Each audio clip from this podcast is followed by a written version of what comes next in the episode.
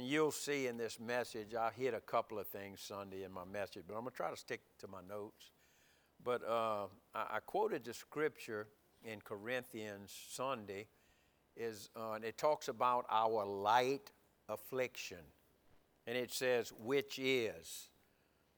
It's, it's real. You know, what we go through, you can't deny. I got faith. Well, you can't deny it. Well, I'm believing God, but you can't deny what you're confronted with, what you're challenged with. We, we never deny that.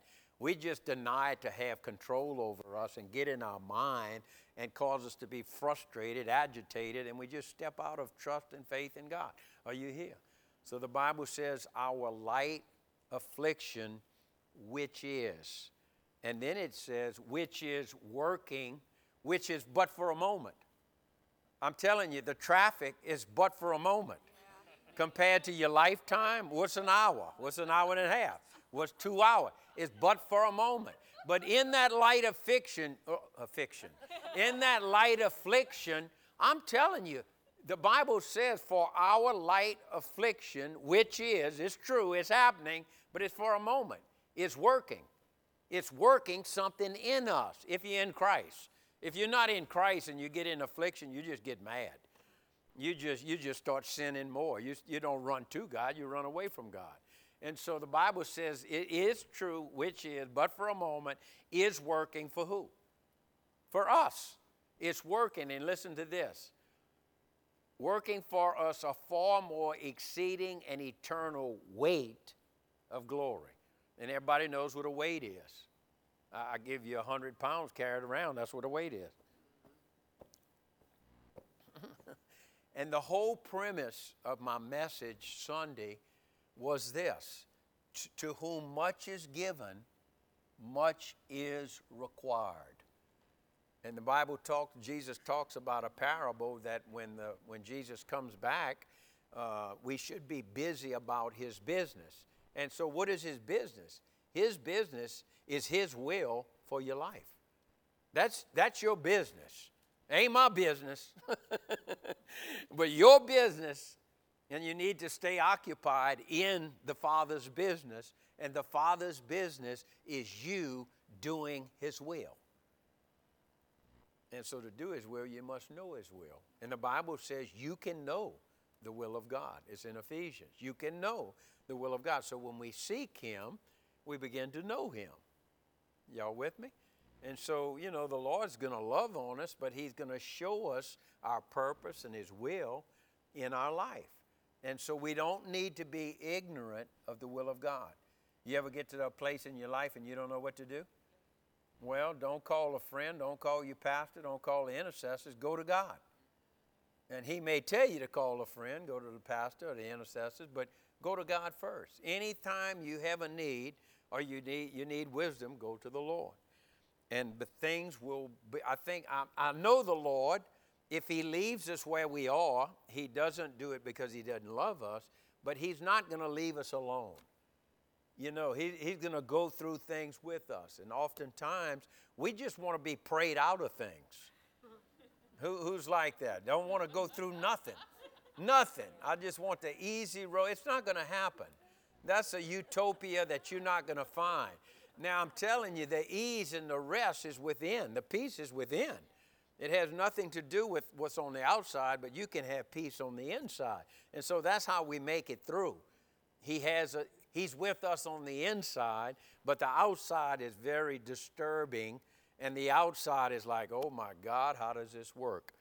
And so, my point in saying all of that, and my whole message Sunday was this as soon as you come out of something, living in this world, you're going to go right back into something else. Uh, I was talking to Becky and uh, Becky said, Man, she was crying in my service. And I asked, her, I said, Why are you crying? She said, You just said some things that made sense. And she said, You know, they started a, a, a ladies' Bible group. And you, you know, once you start that, it's just so exciting. But then there comes a weight to that. And the weight is not a negative, the weight is a responsibility.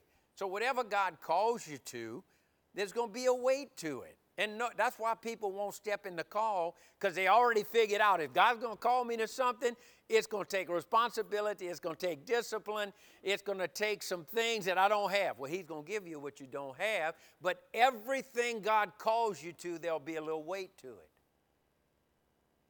Because if it was just like walking on clouds, and you know, the peace is within, the rest remains within us so everything God calls us to, it's going to have a little weight to it. So just get used to it. You get married? Wait. You get a new job? Wait. You start your ministry? Ah, wait. you got to deal with people now. I want kids. Well, you have kids? Wait. No money? Wait. A lot of money? Ah, what to do? Wait. A good marriage, weight. A bad marriage, a lot of weight. you know, so everything has weight to it. Everything is, you have to be responsible for it because Jen said it best in our meeting that our love for Jesus came through Him just always accepting us, and we realized it, and then we received and accepted Him. And I mean, my God, that's, that's the love of Jesus. And He did it all. And so from that point on, we have to be responsible with how He loved us and now what He wants to do with us. So that's a weight. And I, I really think people don't understand that. You know, they think they get in ministry and everything you say, everybody just going to stand up and applause and applaud. No, no. You, you start ministering, you have haters now. And you love some people and they don't love you back. You know what I mean? And then now you got to love your enemies. In the world, we didn't have to. Well, we didn't know you had to. We'd fight our enemies. But now we live in this kingdom where God puts responsibility on us. And I don't know about you, but I'm ready for it. I want to be responsible because to much to whom much has been given, much is required. And I'm telling you, God has given me a lot and He has given you a lot, and we need to be responsible with what He's already revealed to us. What are you going to do with all the knowledge that you have? What are you going to do with the word that He's speaking to you? You need to be obedient and you need to be responsible. Okay, I said that, I'm going to go on. God is so good. I thank God for my wife, or I wouldn't be where I am today. Uh, let me say this too. If you know, if if you're a part of this church and you really have our heart, and if you're just starting to come and you're not, you know, it's we're not picking on anybody. But if you're a part of this church and God's done something for you here, uh, we need a two-minute video on what brought you to the river. What happened when you got to the river? Now, we all, we all know Jesus is the center, okay? We all know He's the foundation of anything we talk about, but we need some two minute videos uh, to just begin to present on Facebook as an advertisement for our 20 year anniversary, and we really haven't ever done an anniversary. So I need those that have our heart and God has really done something uh, for you through the ministry here, through people like you here. Two minute, two minute. You start out, you end it, and we'll edit the ends in the beginning, and we'll make you look really good. and make sure your camera is sideways. If you do it like this, we can't accept it, so it needs to be like this. Got it? Uh, just send your video to me. Make sure you're in a lighted place. Make sure you have a you know, you have a good background. Don't do it while, while the cops just stop you because you were speeding. you know, make it look good. Don't fake it, make it look good. Let's read Genesis 22, verse 1. The Bible says, Now it came to pass after these things that God tested Abraham. And that's where this message came from the Bible says, now it came to pass after these things. God tested Abraham. So we're going to read a test of Abraham right here.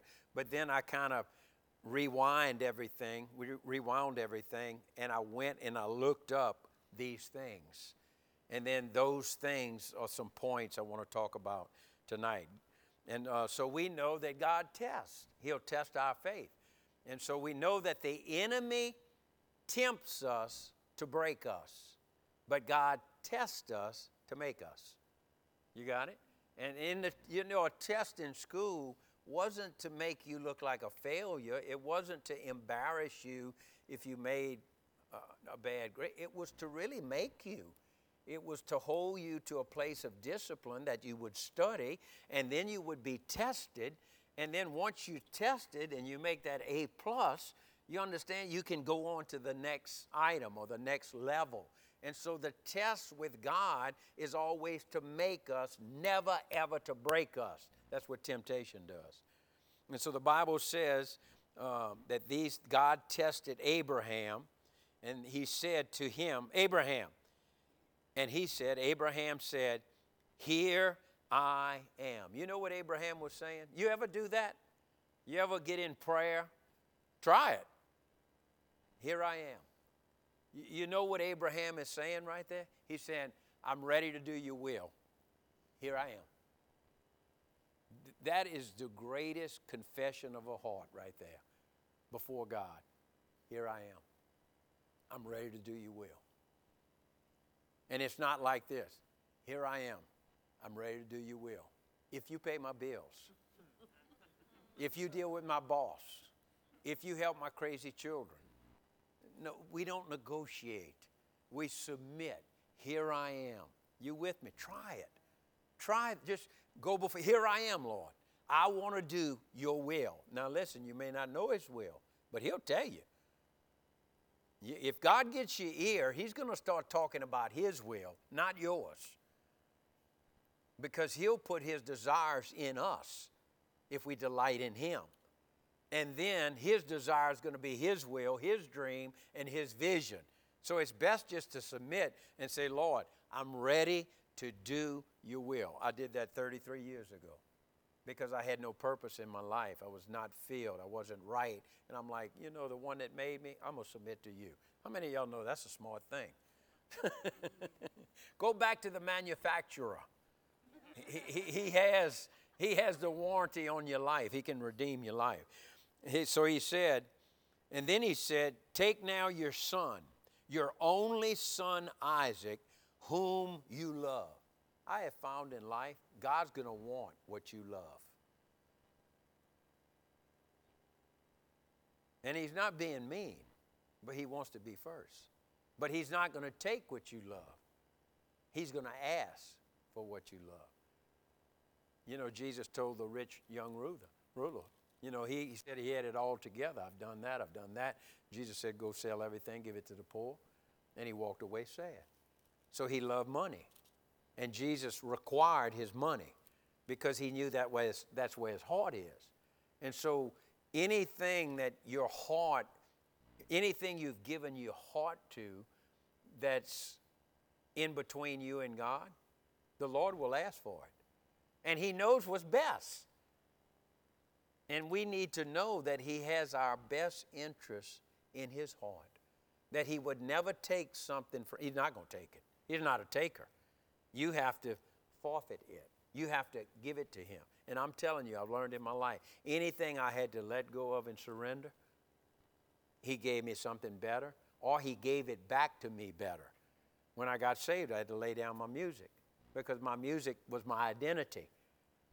And the Lord said, You're not going to use it in church. You're not using it in church. I'm like, This is what I was called to do. And He wouldn't let me. He made me put down my music so I could put him first. And once I got that together and I had him first, he gave me back my music. Now all my music is for him. My gift is for him because he gave me the gift. You like that? It's funny how giving God what he wants doesn't always make sense. giving God what he wants now he's asking for Abraham's only begotten son. This makes no sense And it's funny how God will want what you love the most. And it won't make any sense. And so that's where your faith comes in. That's where your love comes in. Doing things for God that you don't understand the end result. That's faith. Oh Lord, okay, I'm gonna give it, but what you gonna give me back? That's not how it works. it's not this give and take thing. It's what God says. He's king.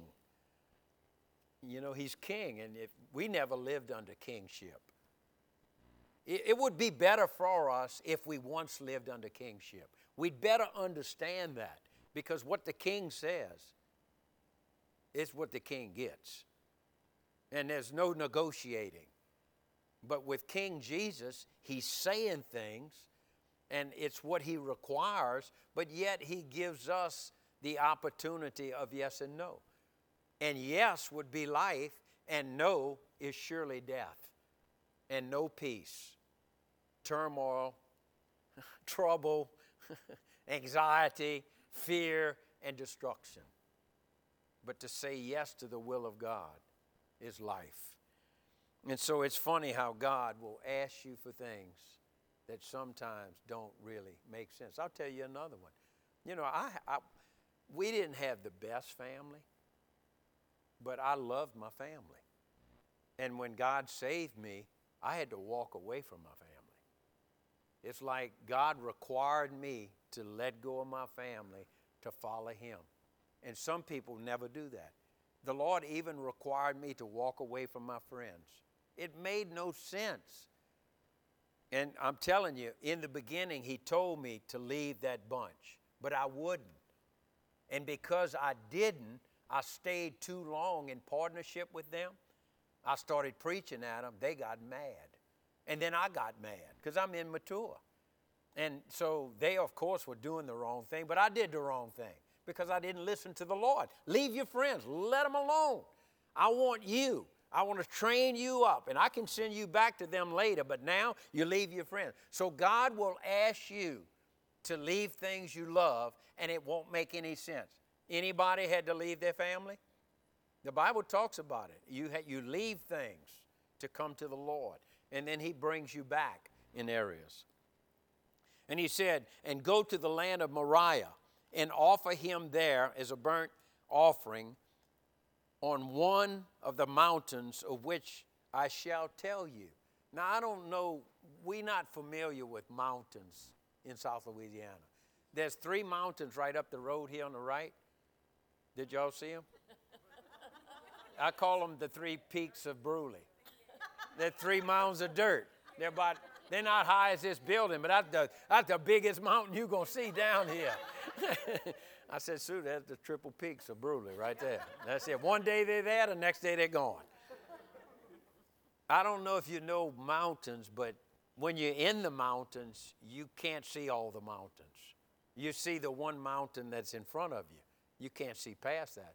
I remember when we were on the backside of Russia, and some crazy missionary decided we're going to the top of the mountain horseback riding. And I never did horses but the snow was this deep. So we're on horses, and, and I mean, you know, it's not cold, but it's just a lot of snow. And our, our guides are on a horse, two of them, young boys, bareback, no shirt, no shoes, and we were told just follow them. I'm like, well, we're going. and listen, we got on those horses and they started going through that snow, and it was, you know, I mean, it was hard for horses. They were sweating, perspiring. Water was running off of them. And it's cool. And so these horses were working. And finally, when we got to an area in the mountains, for, for some, they didn't have the snow drifts. And so we could see the peak that we were going to. And so that's our goal. Let's go to that peak. So we'd ride, we'd ride for an hour. Once we get to the peak, we saw there was another mountain. There was another mountain peak. So we said, well, let's that's the peak we got to go. So we ride for another couple of hours. We get to that peak, and then we'd see, well, there's another mountain. There's a higher place. And so we did this like four times before we reached the top. And so this was Abraham. God saying, go to those mountains. That's something in the distance. Go to those mountains. Where's that? Go, go, go that away. And that's kind of how we are led by the Spirit. Just we're going this way.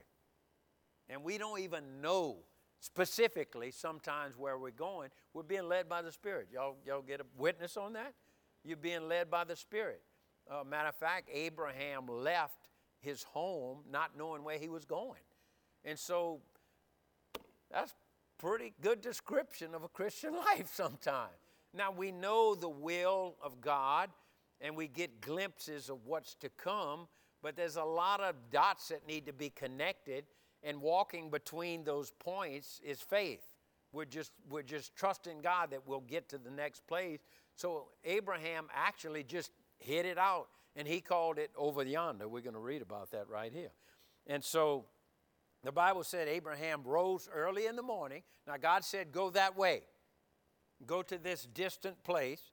So he just got up the next morning. He told his wife, Sarah, Sarah, I'm going to sacrifice our son on that mountain over yonder. I mean, she must have freaked out, huh? Unless she believed the God of her husband and she just got an agreement with him. Now, that's another faith level that you got to get in. It's one thing for you to serve God and follow God, but when you got to get your wife to get with you, or your wife got to get you to get with her, that's a whole different realm. And so now she probably get, gave the head shake. Okay, okay, going on the mountain over there somewhere, sacrifice our son, our only begotten son. Okay, Lord, we're just going to trust you. Sometimes God will call you to things that make no sense. And so that's why it's good when God is calling you to do something, don't get a multitude of counsel from the world. I see people on Facebook all the time, good Christians. They're asking the world what to do. I'm like, I mean, how, how, how, I ain't gonna say the word, but how, you're gonna ask the world what to do?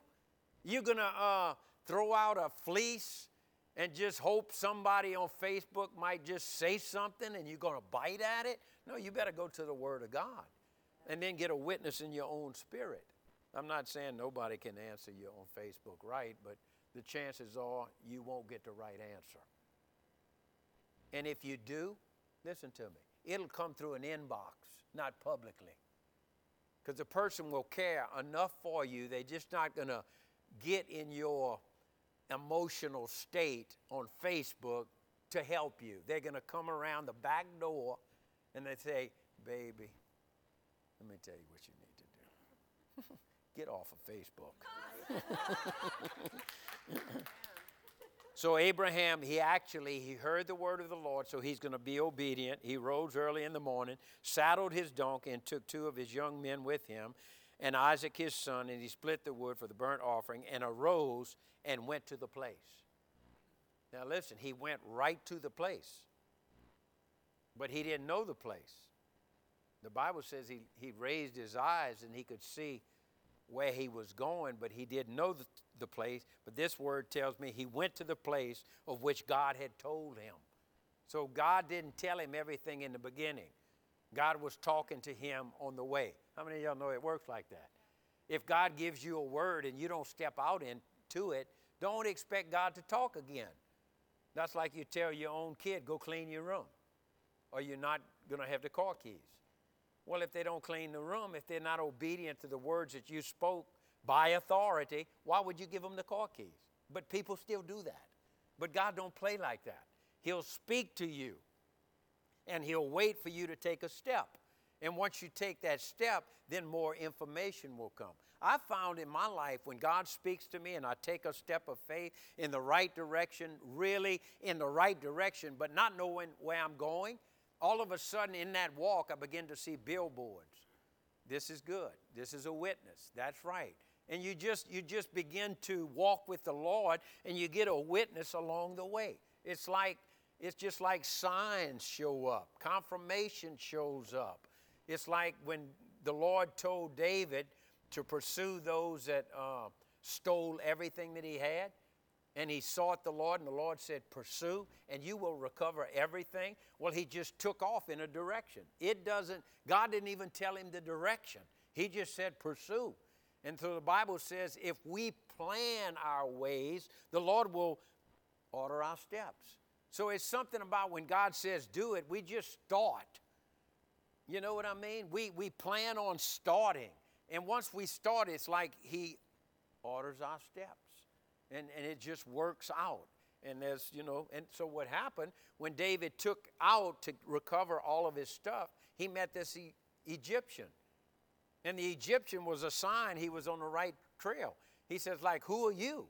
He said, well, this army that stole all your stuff, I, I wasn't feeling good, so they just left me behind. They over there.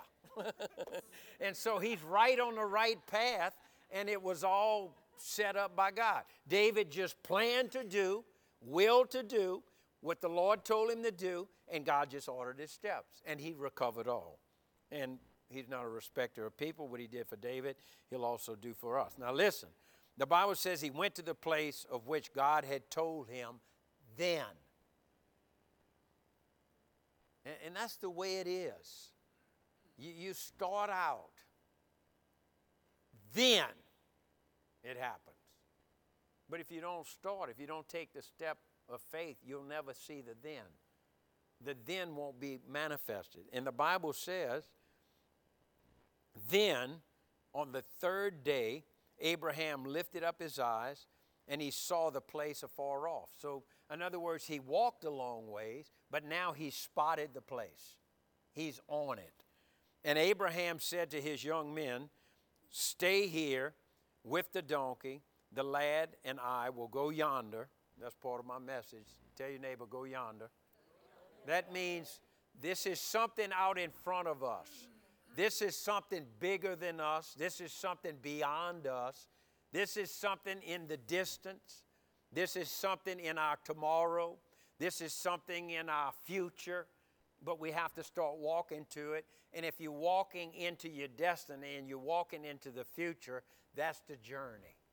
And so you got to get in the process, which is the journey. And then he said, and worship. We're going yonder and worship. That's the first time we see worship in the Bible. First time we see the word worship in the Bible, and we could summarize a lot of stuff right here what worship is. Worship is obedience, worship is putting God first, worship is giving. This is the giving moment of the church right now. You may bring your offering, you may bring your tithe. You understand? Worship is, you know, giving. And even the Bible says when you bring your offering, if you if you you have aught with someone, leave your gift at the altar and go get that straight. Let there be some forgiveness in there. So in, you know, forgiving and giving, it's all honorable before the Lord. Amen? And I'm telling you, once you've been forgiven, you become a giver. If you don't get the revelation of what you've been forgiven of, you'll never be a giver.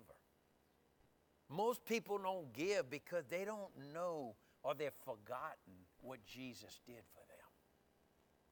I say this all the time you were not almost going to hell. We were going. I don't care how pretty and nice and sweet you look. Without Christ, we don't get there. And so He forgave us.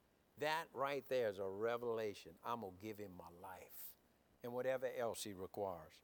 Okay, so the whole deal, and he said, Me and the lad will come back. And so he had faith that God would do what he said he would do. And apparently, he had a revelation that him and his son would come back.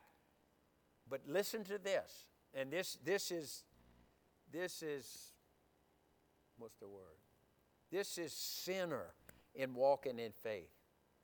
Don't worry about the hows. Just do what God says do. How's he going to do it? How's he going to raise my son if I sacrifice? Ah, he never went there. And don't go with the whys either.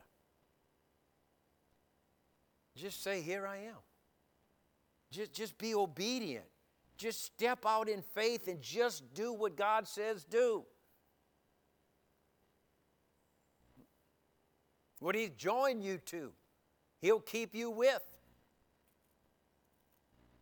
Whatever He's brought you out of, He'll keep you out of it. Whatever happened in life after you were a Christian, just go back to the Lord. Just start seeking Him again. Don't, don't worry about how, why this happened, how this happened, why they did this, why they did that. Ha, ha, ha. I mean, it's all confusion. Just keep your eyes on Jesus. So he got in a journey. And so his whole life was a journey to come to this place on top of that mountain. That was the culmination, that was his destiny. That's what we remember about Abraham and Isaac the most. He's the father of faith. The Bible calls him a friend of God. He didn't get that title just like that. That title came to him. God called him that because he was in the journey with God and they walked hand in hand. That's why the Lord could call him a friend. You're with me. He got in the journey, he got in the process, he got in the pace with the Lord. It just didn't happen overnight. And it's the same thing with us. The will of God or your destiny or the great call on your life, it will not happen overnight. You got to put your hands in the hand of the Lord and just walk with Him. Get in the journey, don't get out the journey. Stay in the light as He is in the light, don't get out the light. Don't fellowship with darkness, don't fellowship with lawlessness. We witness to all of that, but we don't fellowship with it. So, Abraham didn't begin on top of the mountain. And so I got seven steps, and they're all encounters of God. And the first one is very simple. Kind of shared a little bit about it Sunday.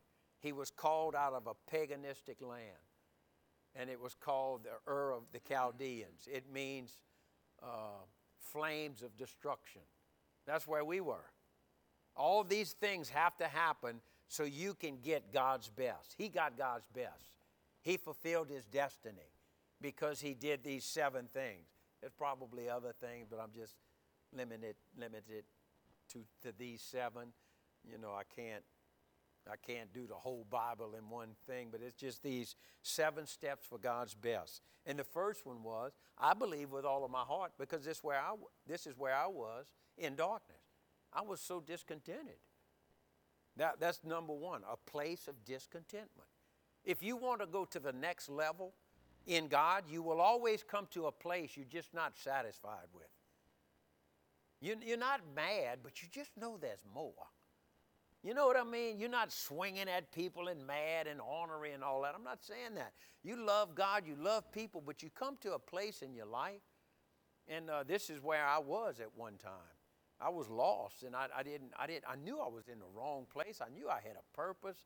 I knew I wasn't living right, and I knew there was more. There had to be more. And I came to the place like, I just want more. Where's God? All right. And boom, Jesus shows up. And so it'll happen like that in, in your whole journey. You know, you start walking, you get to this peak, and you know, it's all good, and all of a sudden you get a little discontented. Not mad, and not in a way of unbelief or anything. It's just you get to a place in your Christian walk, you just know there's more. I think everybody's there right now. You know, you. So the place of discontentment, that was that was the first encounter he had with God. I'm just, I don't feel, I don't feel purposeful. I, I don't feel like I'm, I'm, I'm, what is my call? And when he got to that place, God called him. I believe that's what happened to me. I got to that place in my heart. I needed more. I needed life because life wasn't life. I knew there had to be more. And when I found Jesus, I found life. So the Lord found me in this state of discontentment, and I had an encounter with Jesus, and I got supernaturally saved. Come on, somebody. So, same thing happened to our father of faith. You see, what's good about knowing about Abraham is that it's hard to understand Abraham until we get in Jesus. Once we get in Jesus, we can look back at Abraham's light, life in light, in Christ. And those things that were hidden that nobody could understand, now we got the eyes of the Lord and we can see traits and attributes and ways and faith in Abraham that now we can take and apply in our life in Christ. Amen? Y'all got that?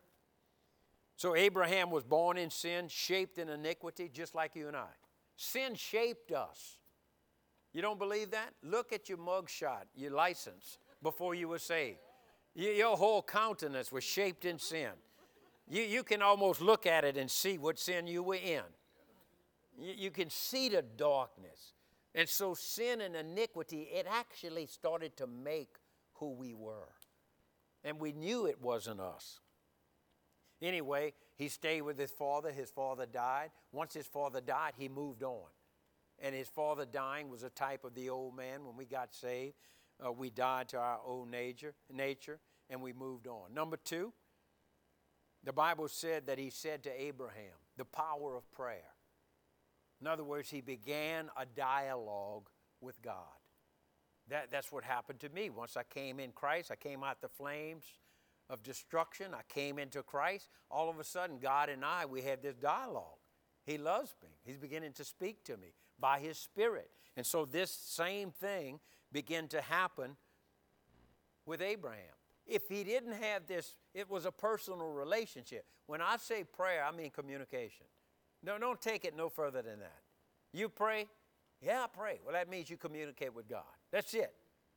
You, you know, you can explain it in a number of different ways, but that's all it is. If you praying and it's not communication with God, or you're not praying His word, because His word is His voice, you know, we're not even praying. There won't be any power in it. Am I speaking too fast? So you start praying, he start communicating with God. Now God has him in a tent. And he's just, he's putting up his tent wherever God says, put up your tent. Stop here. Boom, he stops. Live here, live here. And God says, pick it up, let's go. Pick up his tent, he's moving again. That's the journey. And this, he started to speak to God, so this was the second encounter. He has a dialogue with the Lord. He's developing faith. God, God wants him to trust him. So he's speaking to him and he's watching Abraham. Is, is he being obedient? And y'all know, as Christians, we move from faith to faith, glory to glory. Faith to faith. And we know, y'all heard me say this, faith is one thing, we got it, but the two is a problem. you know, we, we in God, we know what to do right here, and we good. Set the tent. We want it permanent, permanent. Don't move. This is good. I'm, I like this comfortable. But it says faith to faith. So there needs to be transitions. And so when the transition comes, you got to have faith. But the two, the next level, is the transition, the wilderness, that people don't like that, being, that place of being uncomfortable. Picking up your tent. You got to change. No, I don't want change. I don't want change. I don't want change. I don't want change. But you see, Abraham, like us, he was getting used to God speaking to him and he just got used to just obeying the Lord. That was number two. Number three, I touched on this a very little. The Bible says, one who will come from your own body. So God had promised Abraham and Sarah a child. And uh, you know, we do the same thing, Abraham. We can just look from Christ back. Abraham had an Ishmael, it was the arm of the flesh. He pushed his way so, you know, he said, I'm going to have a kid with or without you, God. I'm not waiting. So he had a kid, but it wasn't the promised child. It wasn't the God child. It was something manipulated, something formed, manufactured by man's intent. Y'all with me? He didn't stay in the pro he stepped out, but that's good news too. You step right back in. Just ask for forgiveness. And so he actually had that child, Isaac, y'all, y'all okay with this? He was 100 years old. A hundred. A hundred. And he waited 25 years. God spoke, You're going to have a child. And then he kind of messed up, had another child. But God spoke. 25 years later, he, Sarah is, birth, I mean, Sarah's sagging. Sarah don't have no teeth. Her head and fell. I don't know what she looked like, but at 100, you ain't looking like you 20. You know what I'm talking about? And so there we go again. We're looking, how, how is God going to? No way. And then he looks in the mirror like, ah, this double trouble right here. I ain't looking good. She not looking good. This ain't to work. But don't go with the hows. Don't just just do what God says. He's you're going to have a child. Yes, thank you, Lord. I'm to have a child. Ooh, Sarah, let's go in the tent. No, I got a headache.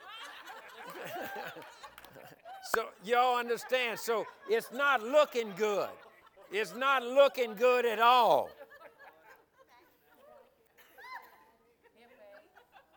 And so, my, my third component here, he had an encounter. Listen to me. He had an encounter with patience. He had to apply patience and endurance in his life, or he would have never seen that promised child. He would have never had the promise of God was a son, was a seed. And so it's the same way with us. If we don't mix patience with our faith, you will never serve God correctly. You can have all the faith in the world, no patience, you're going to blow it. Or you can have all the patience and no faith, people will run over you. And so you mix faith and patience, and you'll see the promises of God uh, come to pass. So this is what happens with me. I don't know about you, but God tells me something, and then what I see does not align at all with what God is saying. I'm telling you, the Lord's been telling me this church is about to explode. But nothing I see right here aligns with that promise. huh? but that's what the Lord showed me. So I'm going to keep speaking it by faith. Well, I know. And I mean, you know, you're not Ishmael. You're a bunch of Isaacs. I got that. But you understand. Now, you know things in your life. God says this is going to happen. And then you look, why is your world not lining up with the Word? You ever get there? God says this, but the world you live in and what you have before you and your family and your finances, none of it lines up. I think God purposely allows that because He wants us to trust us, trust Him. Y'all got that? I remember when God called me to pastor, and people ask me today, "Who called you to pastor? What makes you a pastor?" I say, "God." I can confidently say that because God made me a pastor. I didn't make myself a pastor. And so, but when God called me to pastor, I couldn't see it. How do you, I can't do this. I can't even converse with people. I can't stand before people. and I mean, have we all been there before? And so this is what happened. God will put people in your life to tell you again what God said. And oftentimes you hear God and you get a witness in here, but sometimes you need some flesh. You, you just need a man or woman of God to just come right behind what God said and tell you the same thing. And it's just like, okay, I'm ready to saddle the horse and we're going to ride now. And my father in faith, uh, Brother Clark, when I was in Bible school, almost not every day, but quite often, he would just turn to me and say, You a pastor. He would just turn to me and say, You a pastor. And when he'd do that, I'd look back and I thought it was somebody behind me. and no, he said, You. And then he would constantly do that. And I, I didn't I didn't understand it. I, I really I'm like, I was flattered. I think I was kind of young in the Lord, didn't know how to take it. I think I got my head swole up a little bit. But I finally realized he saw something in me I didn't see in myself. And so God will show you something in you that you can't see yourself. And He'll have people you surround yourself with, you know, confirm what God said. Don't go looking for it. You know, just don't go looking to be you know, for a word, but God will just do it. And that, that got me where I needed to be so I could fulfill the call of God on my life. Number four, you have to part with possessions.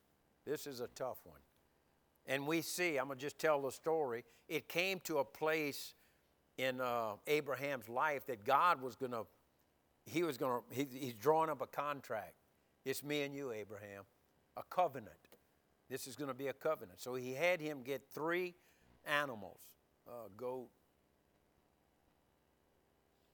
a goat, a heifer, a lamb, and two birds. That's right. And so he said, cut the animals in half. So they cut them in half. And he said, you know, separate them. Then they took the pigeon and the dove and separated, didn't cut them. I don't know why. What significant is that? I don't know. Figure it out, Chris. so, anyway, he said, separate the pieces. When I read that, this is what the Lord told me. he wants to be this. And then the Bible says a fire came. This was a type of the Christ to come. And the fire came right in the middle of what he owned. That was that's that represented what he owned. Back then, you know, I mean today if he'd do that, he'd cut our cars in half or our house in half or whatever. you know, but today, in that day, it was the livestock. That was their wealth. That's what they trusted in for life to eat and, you know, everything else. So he actually told him to cut it, separate it, and then he, it was a type of Christ being the center. We have to prioritize our life. This was the encounter that he had, that God had to be first and foremost in his life.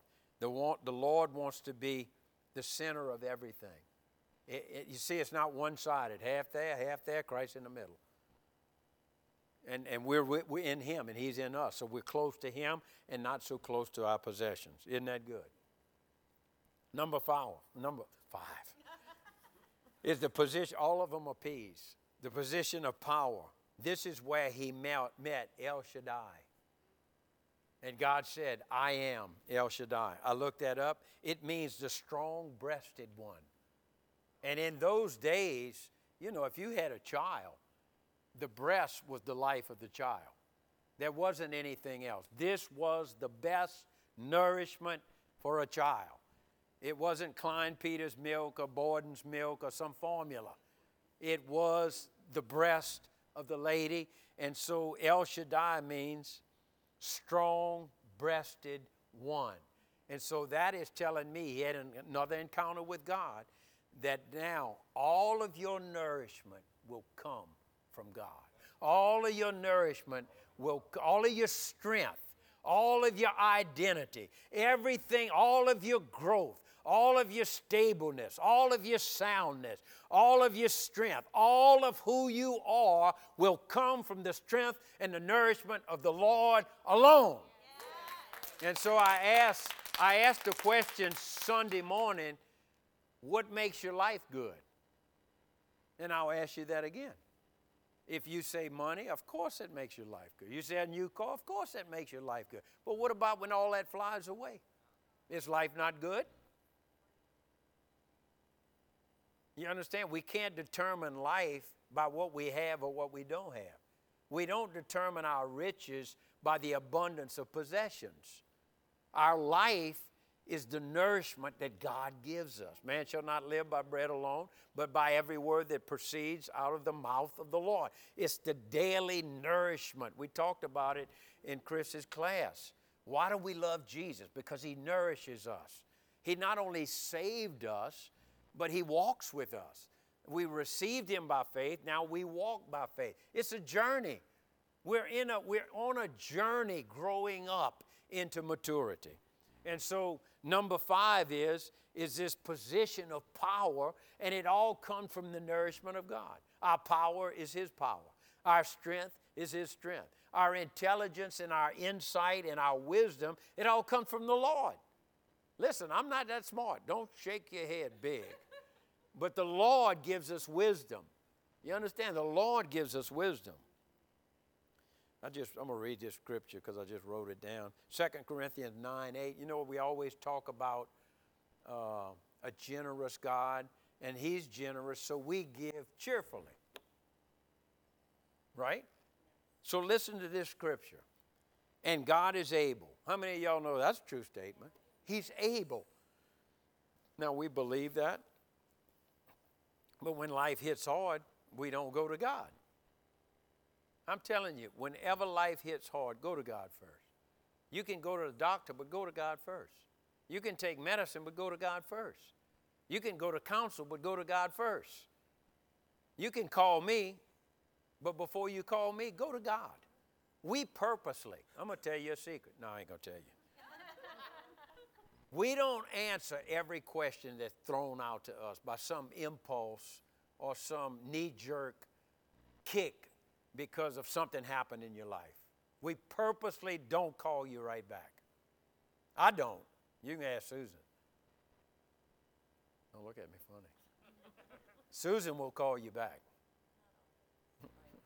Listen, if somebody calls me, I'm just riding down the road, just minding my business. Susan say, Kevin called you. And I'm not saying Kevin's looking for something, but Kevin called you and she'd just dial Kevin and stick the phone to my ear. I'm like, I don't want to talk. Give me some time. Just give me a little time. Kevin called you. Donna called you. Jason called you. Missy called you. You know what I found out? Most Christians, if you don't go to their aid, being a first responder, they'll figure it out. Let them, let them bake a little while. Let them cook. Let them, let them fry a little bit. Let them get anxious, throw a fit. After they do something stupid, they'll call on the Lord then. So we always give people a little time. Y'all not laughing with me.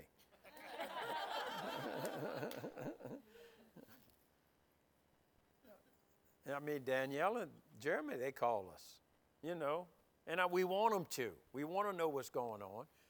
But, you know, sometimes it's just, well, we need this. We, we going under. Whoever get the, I'm going under call. I mean, you get the call, we, we ain't to make it. And I'm like, Jesus, this is about the 10th time you called me in the last two years, and you always made it.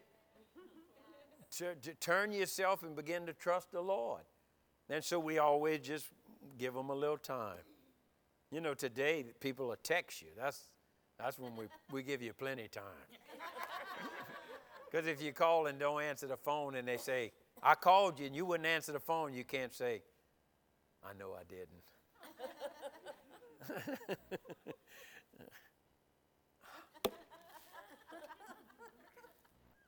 All your nourishment must come from God, nowhere else. That's where your power, that's where your strength. Thank God for friendships. Thank God for money. Thank God for the church. Thank God for brothers and sisters. But I'm telling you, in the end, when the day's over, you ever heard that line? your nourishment needs to come from the Lord. Number six, I just named it posterity. It's, it's what comes out of us. It's, it's our families. It, it's, it's those that come out of us.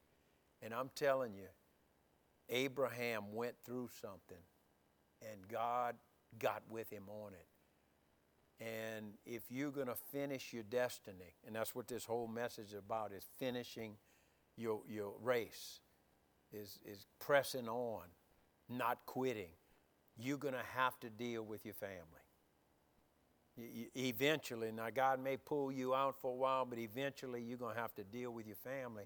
So God's about to destroy Sodom. He's, he's going to destroy it, and he's about to do it. And he starts to think, I can't do this.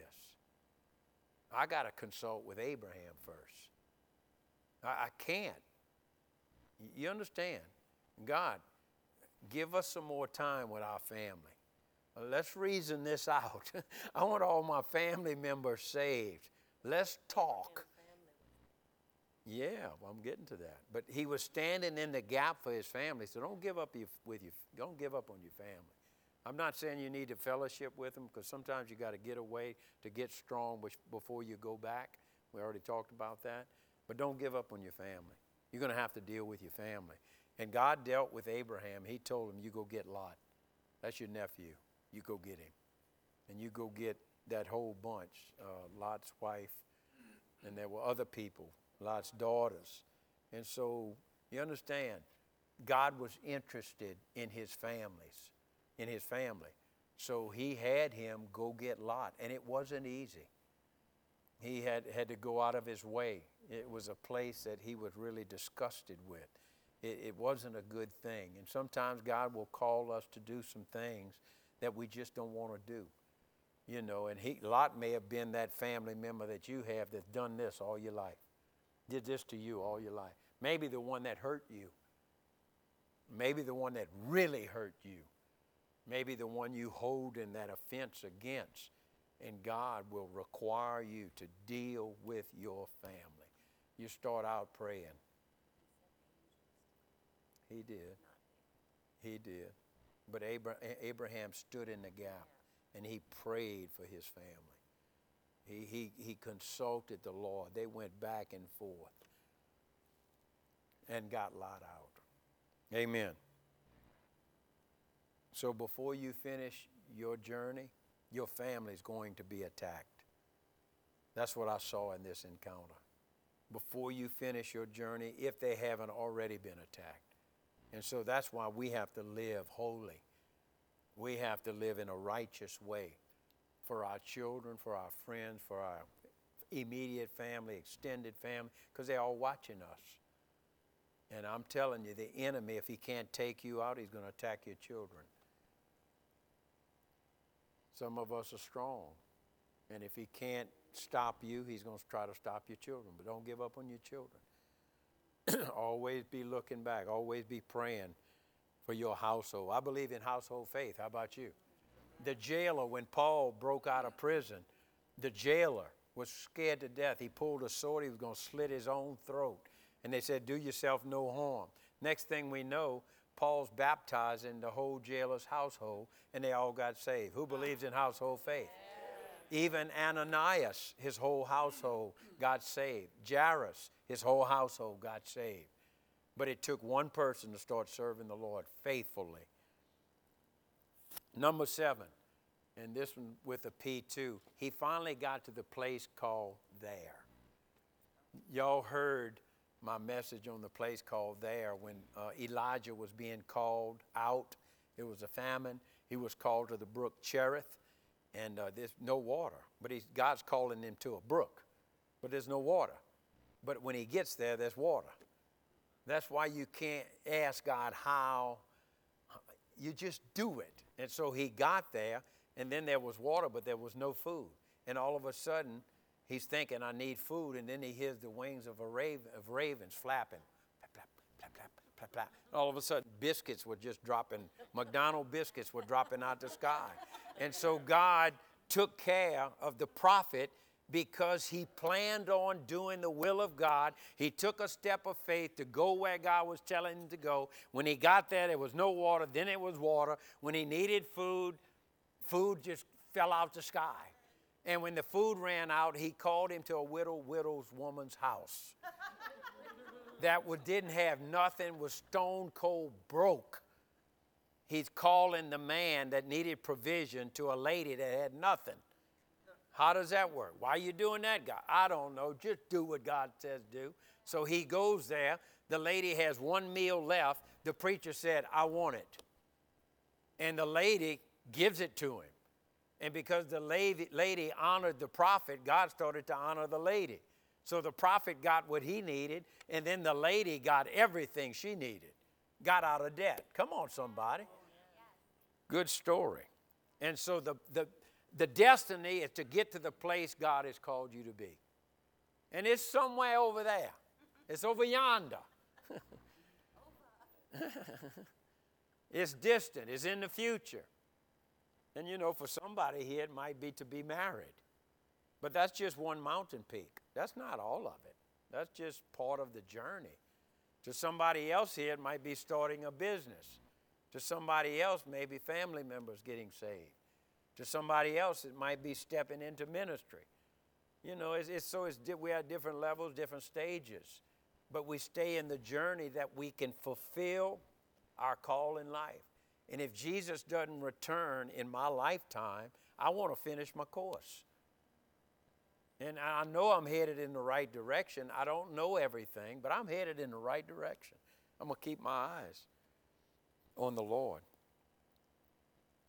So going back to to please God, he's going to require you to give up something that you love. Y'all remember me saying that? And this is what God does too. You, you ever said, I never will? and, and people say, well, don't never say never will. Well, if, it, if it's God's will, you can say, I never will, I never. Well, you, you don't have to say nothing. If it's God's will and you love God, you need to do it. You just had never heard it before. You saw somebody else was called to it and it freaked you out.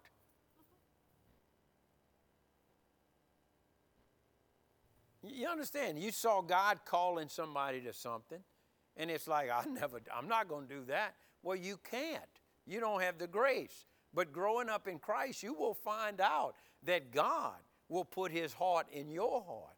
And the things that you said you would never do, Like I can't I can't talk before people. I can't. I went to St. John, and when it was time for speech class, I'd get up, I'd turn blood red, and I'd run out the room.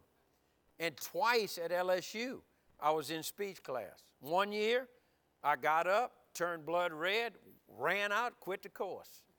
Next year, I, I, signed up again for speech class, got in front of class, turned blood red, ran out the course again. I just couldn't do it. I ain't doing that no more. You know what? I went a third time and I hit it. And I did it. I, you know, the Lord was moving on my heart for some reason. And today I can stand for people in front of people and I'm not I'm not scared. I was we were looking at pictures in Indonesia. We like, look at the people. I mean, there were thousands of people. Thousands of people we preached before. We've, I've preached thousands of messages in this church, hundreds of hours of Bible school. I mean, how you do that? When you don't feel like you can as a young Christian, you stay in the journey. You stay, I don't care how old you are. I don't care how, un, how not intelligent you are. I'm not, a peop, I'm not a people person. Well, you might not be, but when you get in Christ, you'll learn to love people. You'll become a people person. It just happens because He touches your heart. He loves you, so you learn how to love. And in the world, we were running on empty.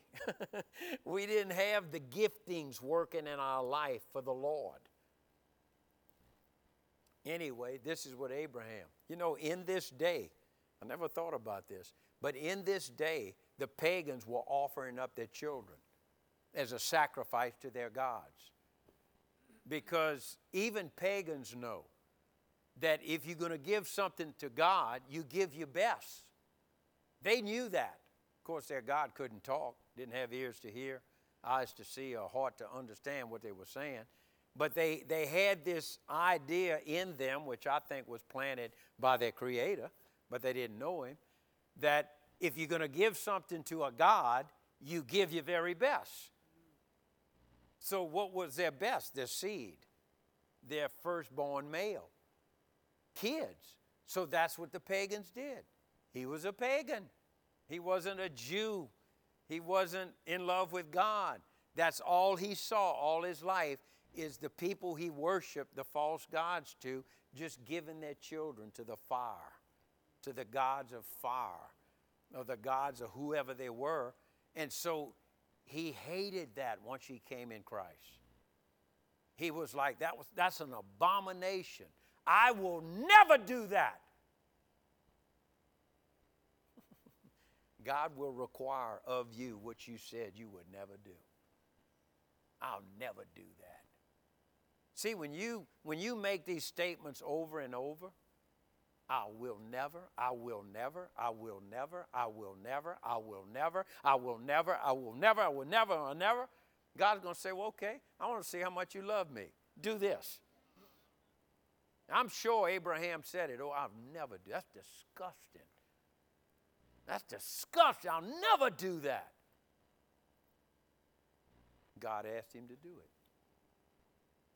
How about that? God asked him to do it. And you know what he said? Okay. God, that's faith right there. Something you said no to all of your life. Something you resisted all of your life. Something you told your friends all of your life. Many of you said, I'd never go to that river church. I ain't going, I said it, I ain't going to a church like this. Ain't no way. I ain't coming to some crazy house like this. I said it. Ask my wife. I'm, I ain't no way. I ain't never gonna speak in tongues. Manande. I'll never go to those long services. I'm not going to that church where the preacher reads your mail. I, no, no way. I'm not doing that. What I hated, I became. I didn't understand this Jesus freaky thing I became. Isn't that good? So this really, this whole story wasn't about child sacrifice because he didn't have to sacrifice his child. But he went the, he went the whole way. As the knife came down, God said, stop. Now listen, in the beginning of this story, he raised his eyes and he couldn't see clearly his purpose.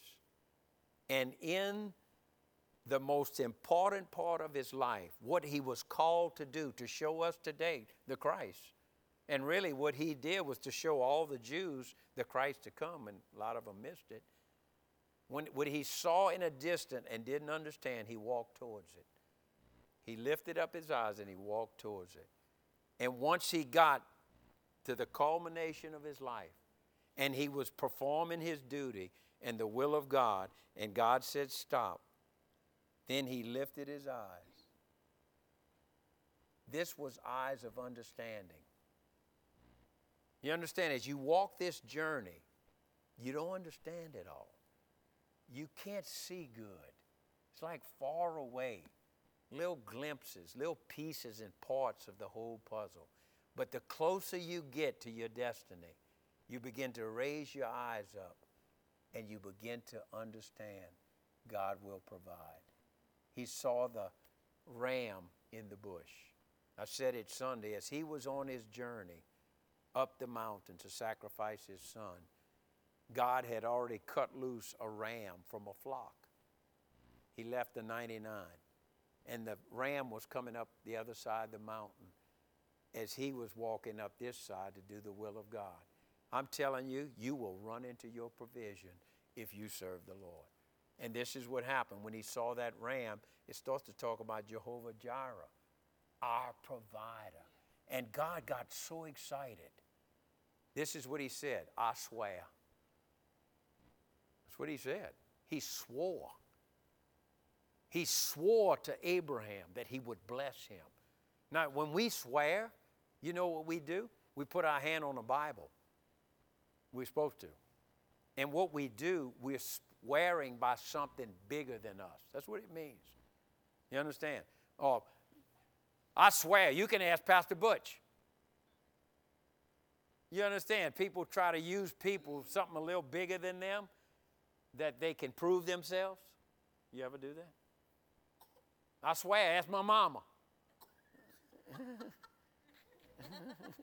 you, you know what I mean? So we, we swear and we make these statements and we back it up with somebody that maybe has better integrity than us or maybe are sounder than us because we want to be proved.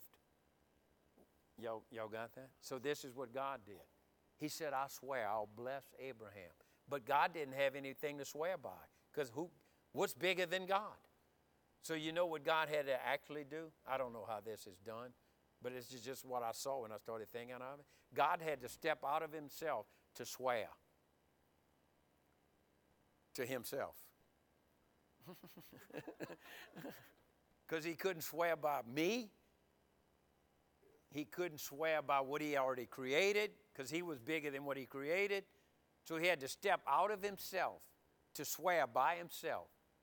And if he had not, now listen to this, if he had not done what he swore to do, he would have self destruct because he swore by himself. And everything he is holds everything together. So if a flaw would come in God and he wouldn't hold his promise because he swore by himself, everything would just disintegrate, fall apart because his word of integrity is holding all of everything together.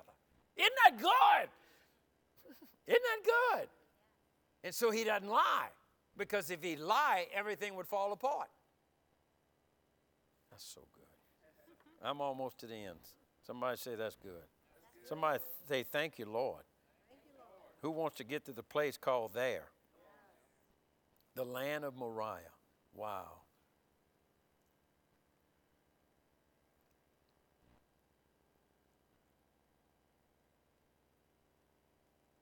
I'm going to end right here. I'm probably going to preach on this one day. Somebody say the four T's.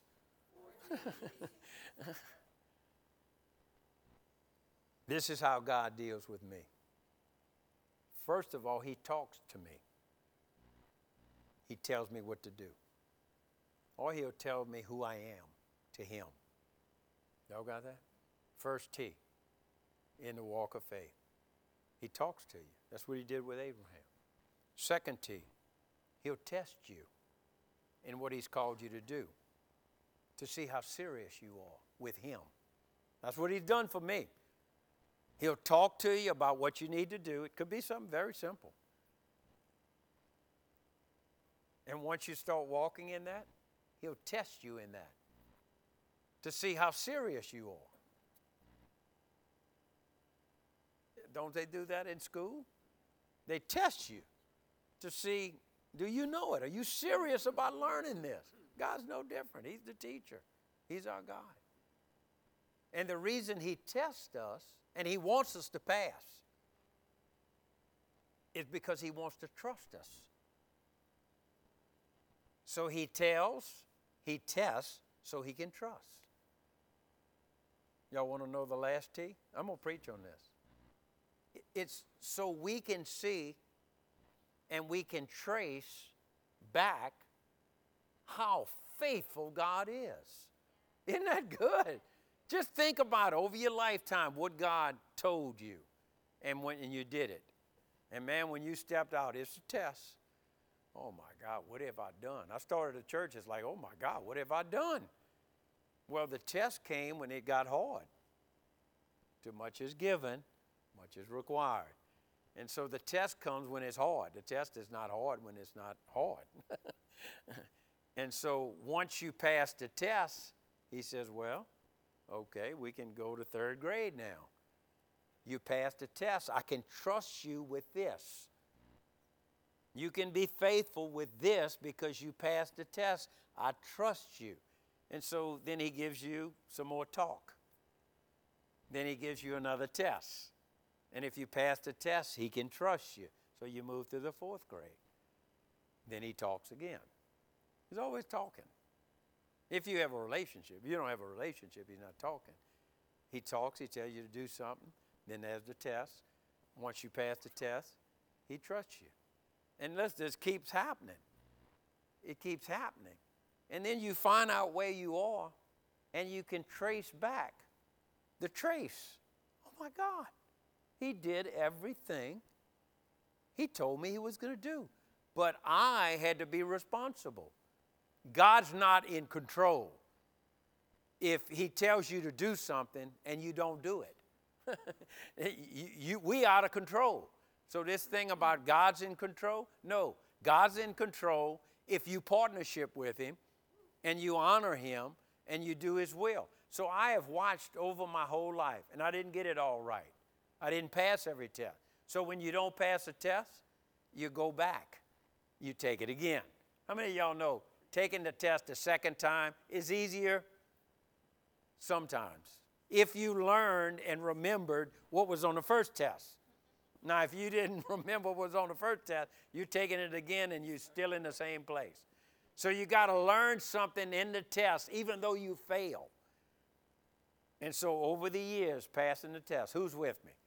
Passing the test. Everybody here, just think about the things you've walked through, how faithful God was. Just look back on your life.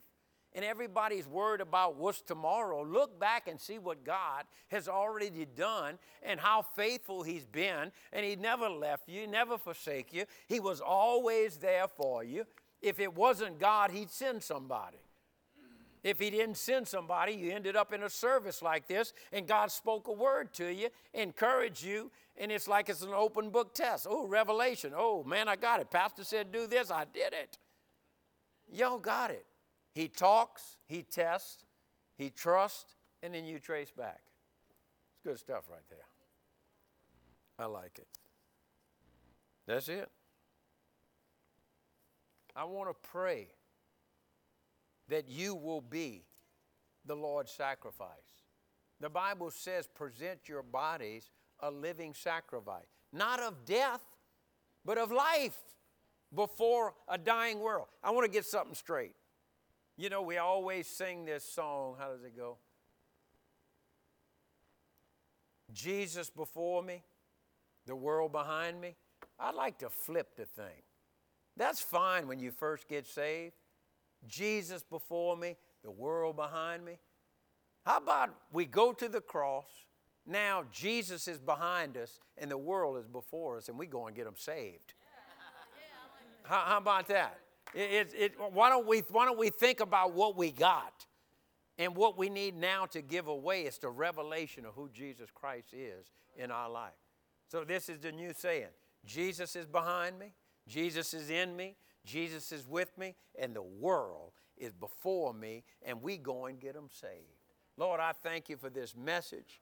I thank you just as our Father in faith had many, many encounters with you, and step by step, he honored you by fulfilling uh, what you had asked him to do, even though it was hard, even though it was difficult, even though there were many, many, how is this going to work?